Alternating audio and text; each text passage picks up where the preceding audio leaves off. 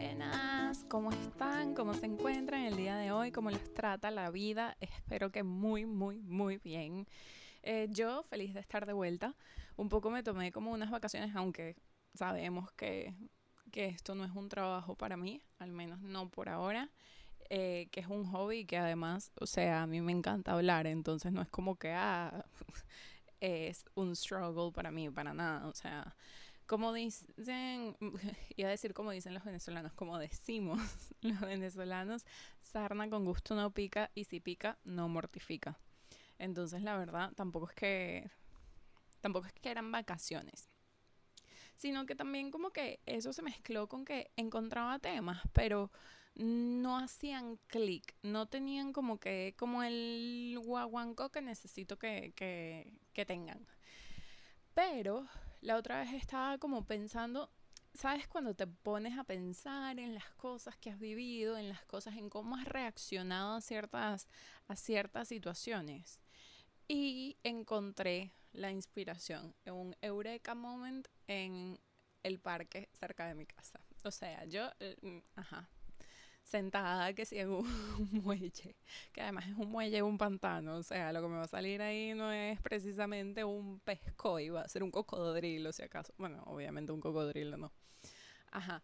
Eh, perdón, como siempre, distrayéndome. Ajá. Nada, eh, decidí que hoy quiero hablar de la distancia. Y creo que esa palabra tiene como que tantas connotaciones negativas. O bueno, yo hablando desde, desde mi perspectiva, una venezolana relativamente joven, no te voy a decir que, oh, por Dios, la mata de la juventud, pero relativamente joven, que ha tenido que emigrar, que emigró a los 19 años sola, tal. Creo que para mí la distancia y para tantos de nosotros la distancia, la palabra distancia, siempre ha tenido mucho peso y además trae como connotaciones negativas de separación, de nostalgia, de no tener esos afectos cerca. Pero creo que creo que es una manera como muy mm, cerrada de ver las cosas, porque creo yo que todo tiene un componente negativo y un componente positivo. Y obviamente hay distancia con eh, la gente, o sea, distancia geográfica y también hay distancia con el pasado.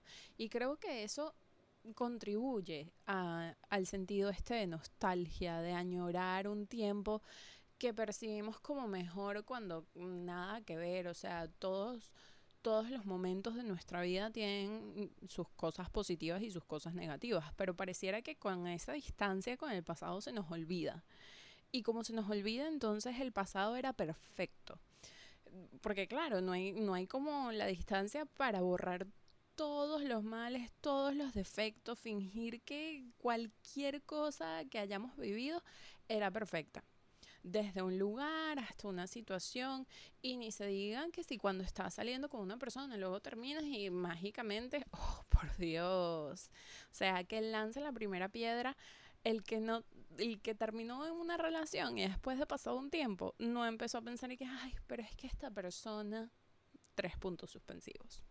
Es que este era tan bello, tres puntos suspensivos. Era tan inteligente, tres puntos suspensivos. O sea, pareciera que que a uno se le borra. Se le borra la memoria. Y esa persona que, que cuando tú terminaste, tú veías como un sapo, mágicamente se convirtió el príncipe azul con negritas mayúsculas, resaltado, en neón. y, pasa con todo, creo yo. O sea, no, no pasa solamente con las relaciones de pareja, claro, lo que pasa es que en las relaciones de pareja pues se nota, se nota, porque es como si a uno se le olvidara y es como, no sé, creo que nos ha pasado a todos que tanto hemos estado en esa situación como hemos visto que sea nuestro mejor amigo, nuestra mejor amiga, pasando por esa situación de, ay, pero es que fulanito era tan perfecto y es como de hermana, usted terminó no precisamente porque fuese perfecto. si terminó fue por algo, ¿no? Em, y, y, es una manera muy jocosa de verlo, pero, pero pasa. Y creo que pasa todo el tiempo. O de pronto no todo el tiempo, pero nos pasa a todos. indudablemente nos pasa a todos. Que pensamos en el pasado y pensamos como que, no sé, casi como si nosotros hubiésemos estado en una pradera con un vestido de flores saltando. Heidi, o sea, no, no fue así. El pasado tenía, sí, sus cosas buenas, pero también tenía sus cosas negativas. Y creo que hay que dejar ir un poco el control que tiene el pasado sobre nosotros. Porque claro, como el tiempo, la distancia, todo lo curan, entonces se borran esos defectos, se borran esas cosas malas, uno añora y se queda allí. Entonces idealizamos el pasado y nos quedamos enganchados a algo que simple y llanamente no existe.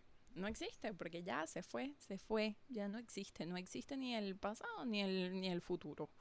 Listo, existe el ahora. Eh, y creo que cuando se nos olvidan esas cosas, el pasado se convierte más que en un lugar de referencia, un lugar de residencia. Yo no sé si ustedes han seguido a mi astral, nuestra gurú, pero mi astral tiene una frase de, bueno, me imagino que es una frase famosa que ella mm, le hace eco porque creo haberla visto en otros sitios. Pero el punto es que la frase es, el pasado es un lugar de referencia, no de residencia. Pero claro, cuando tú te quedas enganchado en ese pasado, se convierte en un lugar de residencia y no puedes vivir el presente porque estás pensando siempre en el pasado y tienes esa nostalgia perenne de algo que, por algo que ya no está, número uno, y por algo que ya no importa. O sea, porque, a ver, obviamente no es que no importe de que no importe. Yo me entiendo. No es que no importe per se, sino que ya se fue y no hay nada que ninguno de nosotros pueda hacer para cambiar el pasado, a menos de que tenga una máquina del tiempo, que me parece que nadie tiene, pero ajá. Si la tienen, avisen. Como no tenemos máquina del tiempo, ese pasado ya se escapó ya no hay nada que hacer. O sea, tú puedes estar en el tiempo presente, puedes hacer eh, acciones, tomar acciones en el tiempo presente, no en el pasado, no en el futuro, sino ahora. O sea, las ideas que tú tengas eh, de cara al futuro son solo ideas, no son acciones, porque, ajá, no existe el futuro, existe el ahora. Entonces, bueno, el punto es que esa distancia temporal es mágica para olvidar errores, defectos, tal. Y no es que sea malo per se, pero sí puede ser peligroso, porque, ajá, ¿cuántas atrocidades, por ejemplo, de la humanidad no se nos han olvidado con el paso del tiempo? Muchísimas, muchísimas. O sea, por poner un ejemplo, no voy a decir tonto porque no es tonto, es un ejemplo importante, pero el Día de la Raza o el descubrimiento de América o el encuentro de dos mundos o como sea que lo llamen en sus países, el 12 de octubre. Ok, se celebra que Cristóbal Colón llegó a América, tal, pero no nos ponemos a pensar, o al menos a mí me pasa, que sencillamente es un día libre y ya. Y uno no se pone a pensar porque no tiene las estadísticas, porque no tiene el conocimiento ni la información, porque la historia la escribe el que ha ganado. Entonces, lamentablemente, como la historia la escribe el que ha ganado, esa gente que ha sufrido injusticias, que se ha visto afectado, que a la que han, pues, eh, no, no quiero decir palabras fuertes ni malas, pero esa gente que se ha visto afectada de manera súper negativa y que ha visto su vida mermada por esas injusticias, eso no se ve. Entonces, por ejemplo, en el Día de la Raza celebramos el descubrimiento de América, pero no sabemos en verdad todos esos indígenas que sufrieron a causa de eso. No, no, no tenemos ese, como esa ilustración de, de exactamente qué pasó.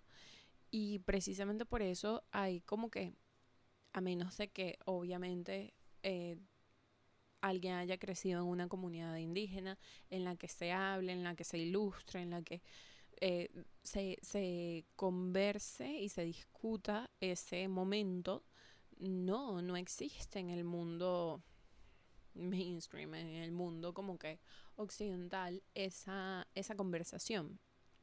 Entonces lo sabes como que de lejitos, pero realmente no tenemos en cuenta todas esas atrocidades que se han olvidado, que el colectivo, eh, que el imaginario colectivo, que el conocimiento colectivo ha olvidado, porque la distancia temporal es mágica. Entonces, si no aprendemos del pasado, no vamos a poder sanar heridas y no solo vamos a estar condenados a repetir el pasado, sino que a la mínima de cambio, todas esas cosas van a como que a salir a flote y a chispotearnos el día, el mes, el año o lo que sea que estemos viviendo. Porque si yo no sano mis heridas, entonces esa situación que, que creó una herida en mí, obviamente va a chocar con lo que sea que yo esté viviendo y me va a, mm, a interrumpir ese disfrute, ese crecimiento, ese no sé, ese aprender, ese whatever, lo que sea que esté pasando, no lo voy a poder disfrutar porque la herida sale a flote. Pero la buena noticia, y como en este podcast eh, intentamos ver las cosas de manera positiva, la buena noticia es que si usamos la distancia temporal con sabiduría, podemos ganar perspectiva. O sea, sí, puede ayudar a olvidar todos los males, pero también te puede ayudar a ganar perspectiva, porque obviamente sabes mucho más en el presente del pasado que lo que sabías en el pasado, ¿no? O sea, es la, cosa más obvia del mundo, yo sé. Y también podemos utilizar ese pasado, esa distancia temporal con el pasado, para entender nuestras reacciones, para entender de qué pata cogíamos, podemos sanar esas heridas y poco a poco encontrar ese balance para poder estar mejor, para poder estar bien, que al final creo que de eso se trata la vida, eh, de conseguir estar bien y de conseguir eh, ayudar al resto del, de pronto no del mundo, pero del rinconcito del mundo en el que uno esté, a también estar bien. Y la otra vez lo que me pasó, que fue como la inspiración de este episodio, es algo que creo que ilustra bastante bien este punto. Estaba en el cine, no voy a decir la película porque tampoco quiero spoilear nada a nadie, pero estaba en el cine y había una escena de como un deslave, un flor, un, ¿sabes? Eh, sí, un deslave. Y yo sencillamente me volteé porque me di cuenta que esa escena no me iba a aportar nada positivo. Y para contexto, y la razón por la que yo digo que esa distancia temporal puede ayudar a sanar esas heridas, es que cuando yo tenía cinco años, viví, bueno, mi familia obviamente, y yo vivimos un deslave. Y fue terrible, mi abuela falleció ahí, y de hecho, o sea, esa noche es uno de los pocos recuerdos que yo tengo de cuando yo era una niña, que se podrán imaginar que recuerdo tan chimbo, tan chimbo con notación venezolana, no colombiana, claramente. Pero, sin duda alguna, y más allá de lo horrible que haya sido ese momento de, de mi vida, y que lo fue, y ojo, sobre todo para la gente mayor, porque yo considero que yo soy bastante privilegiada con el hecho de que yo era tan chiquita, porque claro, para mí fue como, no sé, como ver una, una, como tener una pesadilla. O sea, no tenía del todo el concepto, el, el, no sé, el, el, el que estaba pasando. Pero bueno, ajá. Eh, yo creo que esa distancia con, de tiempo, esa distancia temporal, ha sido clave para sanar esa herida y para aprender a vivir con eso sin que me defina ni un poquito. Porque, ajá, o sea, volvemos a lo mismo. Fue un episodio terrible en mi vida, claramente. Pero también reconozco que, que fui bastante afortunada de haberlo vivido cuando era tan chiquita en el sentido que tampoco tuve responsabilidades, tampoco tuve, em, no sé, por ejemplo, que llevar una familia eh, pa'lante, que mis papás sí tuvieron eso, o sea, y mi abuelo tuvieron que, ajá, que seguir, que que seguir adelante a pesar de, de, todo ese trauma que estaba pasando, de toda esa, de toda esa tragedia, que así es como lo llamamos en, en Venezuela, ese, a ese deslave, la tragedia, porque efectivamente fue una tragedia un montón de gente, o sea, miles y miles de personas perdieron su vida, eh, miles y miles de personas eh, perdieron sus casas, tal. Entonces, yo sí reconozco que obviamente yo soy muy afortunada de haber vivido eso cuando yo era muy pequeña y casi que se ve como, no sé, como una pesadilla, porque me imagino, me imagino que no soy la única. Para mí mis recuerdos cuando yo era chiquita no son nítidos para nada. O sea, son como mm, borrosos, pues. O sea, tengo un vago dejo de un recuerdo. Y los pocos recuerdos que sí tengo, igual no son así como que tan claros. Son como, sí, o sea, hazy es la palabra que, que se me viene tipo, no es borroso, poco nítido, poco nítido. Em, pero sí, ese era como, como el punto en ese sentido, de que la distancia temporal puede ser mágica también para sanar heridas y para entender esas, esas cosas que han pasado y que y que sencillamente no te tienen por qué definir, que pueden ser como lecciones o pueden ser sencillamente cosas negativas que, que hemos vivido y, y ya pues. Y obviamente es un proceso o sea porque no voy a decir que, que ha sido fácil ni, ni que va a ser fácil para nadie por Dios. O sea esas esas cosas esas situaciones que vivimos que tienen la capacidad de marcarnos obviamente no son fáciles de sanar. Lo más normal del mundo. Pero bueno, sí, la distancia temporal mágica. Y por otro lado también está la distancia geográfica.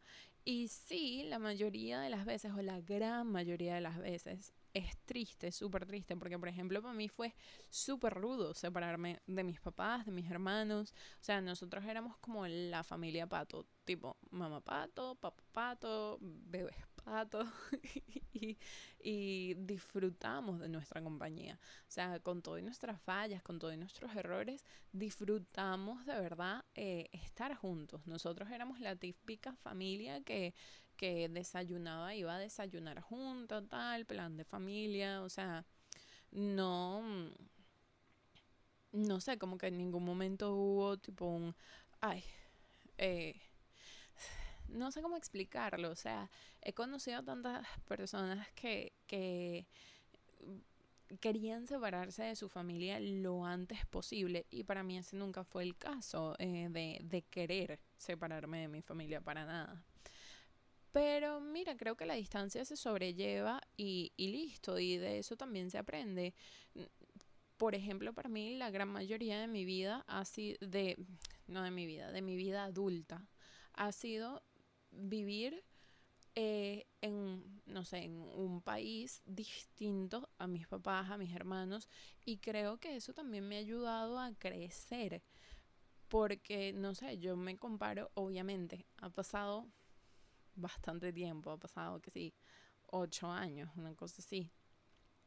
Pero yo me comparo con, con el momento en el que yo me vine para acá y, o sea, no sabía hacer nada, estaba como que muy chiquita, pues, no, no, no en términos de adultez, porque me vine a los 19 años, o sea, técnicamente ya había cumplido la mayoría de edad, pero sí era muy chiquita y creo que haber crecido como que, mira, o te montas o te encaramas y ya estás aquí y, y listo, no hay, no hay de más. Em, creo que me ayudó y, y creo que uno puede también ver eso, esa distancia geográfica por lo bueno, porque de nuevo considero que la gran mayoría de las cosas se pueden ver tanto por su lado positivo como por su lado negativo. Y ojo, también sé muchos casos en los que esa distancia geográfica ha sido positiva. O sea, sobre todo acá, muchos de mis amigos acá en Inglaterra dicen que gracias a esa distancia geográfica que tienen con su familia se llevan mejor. Y, y también es válido, creo yo.